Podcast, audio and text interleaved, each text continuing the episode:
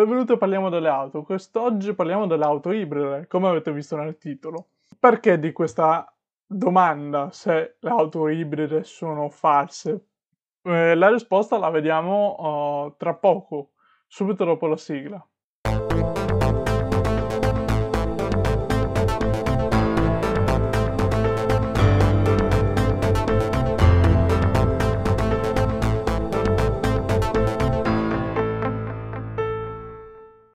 Prima di arrivare a rispondere alla domanda, voglio fare una breve eh, parentesi storica.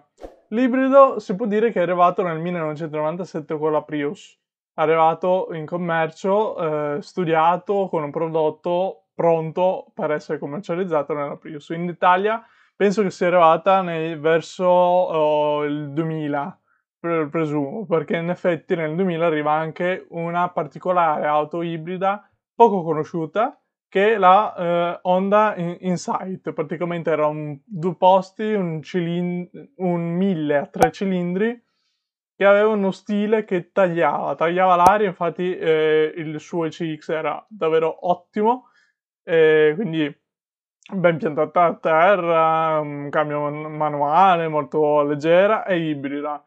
È una vettura che personalmente purtroppo non ho avuto modo di conoscerla, di provarla, ma sarei molto conosciuta. E, e mm, sinceramente non penso neanche che se ne trovano una marea, perché eh, già al tempo erano vendute molto poche e figurati nel corso degli anni quante ce ne siano uh, ancora nel mercato in vendita, perché presumo che chi eh, ne possiede una, sia un collezionista, o chi ne ha una e ha capito il valore di quella macchina se la tiene sostanzialmente. Insomma, era davvero il concetto di vettura ibrida molto geniale eh, ed era, comprom- era, l'ottimo compromesso fra l'utile e il divertente. Quel compromesso che ad oggi è completamente fuori da, di testa, cioè che abbiamo perso quel nesso, un po' come le auto elettriche abbiamo perso uh, prima di tutto quelle ibride, che eh, se andiamo a vedere eh, sono arrivate prima le ibride. Cioè, quindi ci troviamo delle auto pesanti, profondamente pesanti come eh, RAV4, i cugini Lexus, eh, tutte le altre auto ibride che hanno fatto.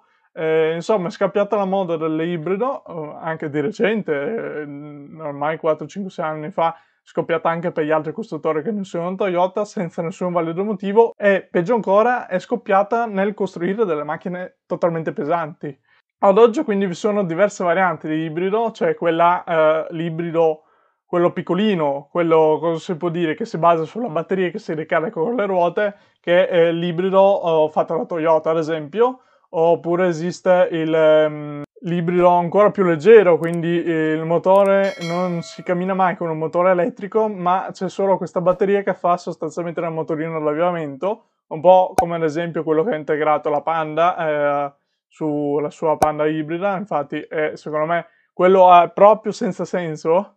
Uh, e poi c'è il, il full, full, hybrid, penso, non so come si chiama, non so il nome, eh, non mi interessa neanche saperli, cioè è quello che è un misto elettrico e un misto ibrido, un comple- cioè completamente è, è, con una crisi di identità enorme.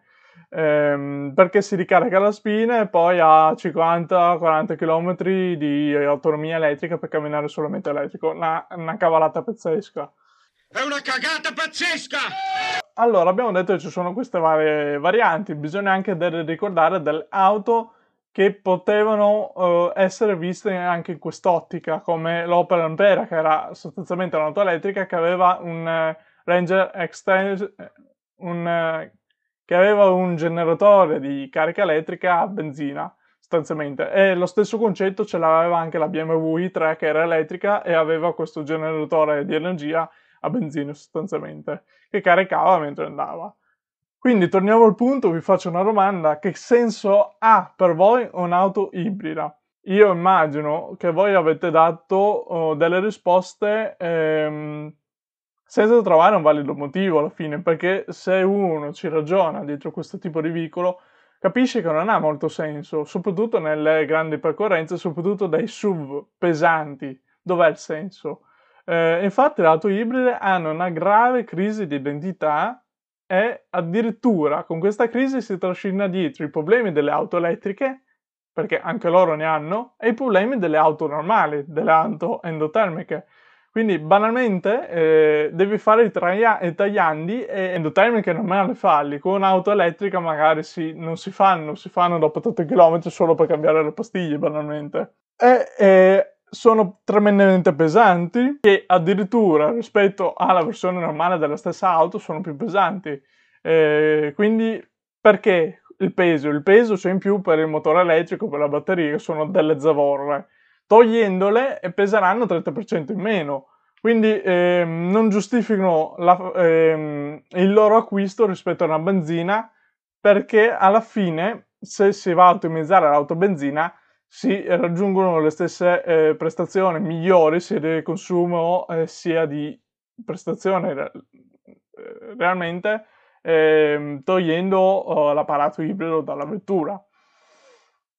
Poi bisogna anche considerare che le auto ibride non eh, danno nulla per scontato, perché per eh, avere la piena efficienza della, della vettura, del, de, dell'auto elettrica, eh, dell'auto, insomma, per avere la piena efficienza della vettura ibrida, bisogna guidarla in stile ibrido, quindi bisogna fare eh, le frenate in un certo modo, col piede leggero, accelerate in un certo modo, col piede leggero, meno formate possibile, eh, bisogna stare a dei limiti ben precisi, non potete superare i 50 km h se no eh, scaricate troppo la batteria e bisogna frenare appunto in un certo modo per ricaricarla, se no non si carica e, e magari dopo avrà dei problemi, siccome eh, a queste auto non c'è il motorino d'accensione affilata a, a tutto alla batteria elettrica, insomma dov'è il senso?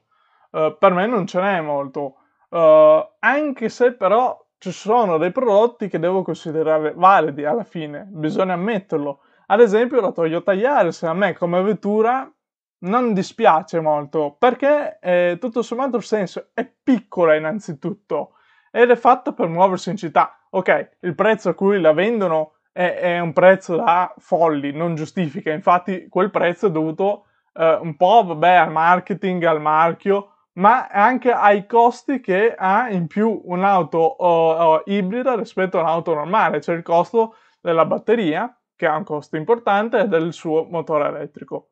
Uh, ovviamente i SUV ibridi sono delle cavolate pazzesche, un po' come i SUV elettrici, ehm, perché usate moto- un'auto un pesante con un motore termico depotenziato, molto piccolo, e per, non c'è l'ottimizzazione per far spostare quella massa di massa sospesa del veicolo con una zavorra elettrica e un motore depotenziato. Adesso stiamo vedendo delle cose improponibili, indecenti come i 1000 su un SUV, un 1000 addirittura tre cilindri su un SUV, che ha, si deve portare addirittura il peso, la zavorra elettrica di una batteria sotto il sedile, il pianale, quel che sia, è un motore elettrico, ok? Che magari gli dà un qualche spunto in più, sto motore elettrico, ma se noi eh, togliessimo la parte elettrica, la batteria elettrica, il motore elettrico, tutta la parte elettrica dell'ibrido e mettere, eh, mettiamo un motore decente a 4 cilindri e che non sia un 1000 su un su, vedrete che la macchina va avanti lo stesso e ne guadagna perché diventa più leggera.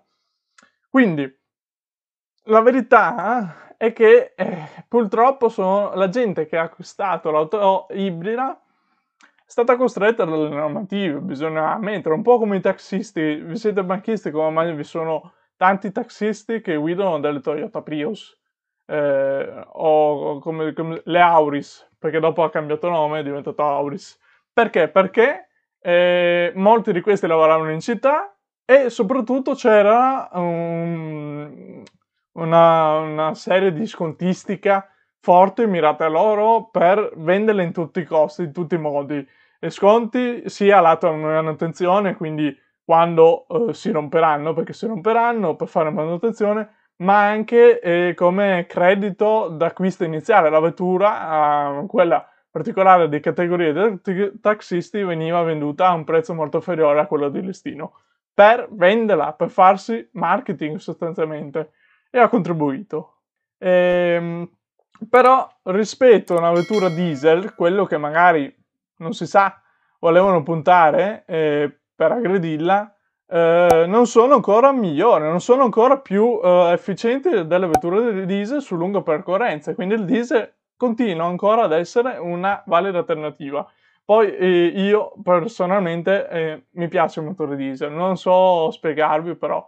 Poi eh, le auto ibride soffrono anche di un problema, il problema del mercato dell'usato. Insomma, abbiamo visto che il mercato dell'usato sia per l'elettrico, vedete, andatevi a vedere il video uh, su questo argomento, anche per le ibride è un po', uh, come si può dire, doppato, un po' strano. Ehm, e vengono valutate poco queste macchine, poco per il fatto che c'è la batteria che è un'incognita, c'è il motore elettrico che è sempre un'incognita, non si sa quanto può durare, mentre i motori termici ormai ci siamo fatti il callo e siamo anche in grado solo visibilmente a capire lo stato di usura o quanto potrebbe ancora dare una vettura con quella elettrica è una cosa totalmente eh, incontrollabile. Quindi pensate addirittura che lo stesso concessionario Toyota non accetta veicoli suoi ibridi di 10 anni. Eh, solo appunto per la scusa che l'elettronica non sarà più eh, idonea. Eh, quindi, come dicevo, appunto, soprattutto il pacco batteria. Quindi, vetture, eh, la, sua, la, sua, auto eh, vengono valutate poco. Un esempio è che la Nissan Leaf verrà ehm, di 10 anni, quella eh, primo modello, quindi non quella attuale. Eh, dopo 10 anni eh, viene valutata solo 1200 euro dal concessionario. Io parlo sempre del mercato dell'usato del concessionario e non quello del privato, perché quello di privato viaggia su una strada parallela, anche se tante volte si incontrano soprattutto su vetture storiche, però comunque in questo caso uh, il mercato quotazione da concessionario. Insomma, prezzi molto molto uh, bassi, eh, considerando il tipo di vettura che vengono vendute per essere il futuro, però intanto il mercato dell'usato non riescono neanche a tenerlo. A questo punto, quindi, se dovete fare queste, eh, questa pazzia di abbandonare una macchina tradizionale benzina o eh, gasolio che sia GPL a metano, perché ricordiamo che c'è ancora GPL a metano che sono gran più sensate rispetto all'ibrido, eh, non state in mezzo con questa auto che ha una crisi di identità tra essere una macchina termica normale e una macchina elettrica. O state su una macchina termica o addirittura fate il passo che vi comprate una, mat- una macchina elettrica. Intanto, uh, se dovete fare gli snob eh, su un'auto elettrica ibrida, fatelo su un'auto elettrica completamente. Tanto sapete bene che avete acquistato una macchina che costa uh, un prezzo spropositato che eh, poi se cercate di venderla dopo 6 anni, 10 anni, non verrà valutata quanto l'avete pagata, anzi non verrà neanche valutato quel prezzo che varrebbe una macchina termica se eh, a posto di quella elettrica avreste comprato una macchina termica eh, di pari anno sostanzialmente. Poi magari ti puoi trovare con eh, i problemi, cioè i problemi dovuti a quel tipo di macchina. Insomma, come ho già detto, la mia opinione personale, è che su delle auto pesanti non può avere senso. Mentre eh, bisogna sempre guardare la destinazione d'uso del mezzo. Eh, se stiamo parlando di un'auto da city car per utilizzi eh, meno di tot chilometri in un ambito prettamente urbano, potrebbe avere senso. Eh, fate sempre delle, ci, ci, fate sempre delle considerazioni del costo-beneficio della vettura. Quindi eh, valutate bene la scelta, non prendetela come oro colato, magari ci sono delle vetture usate che ehm, vi danno di più di una vettura nuova ibrida. Eh, con questo vi saluto, vi ringrazio, mettete un mi piace, quello che volete, ci vediamo in un prossimo video. Ciao a tutti!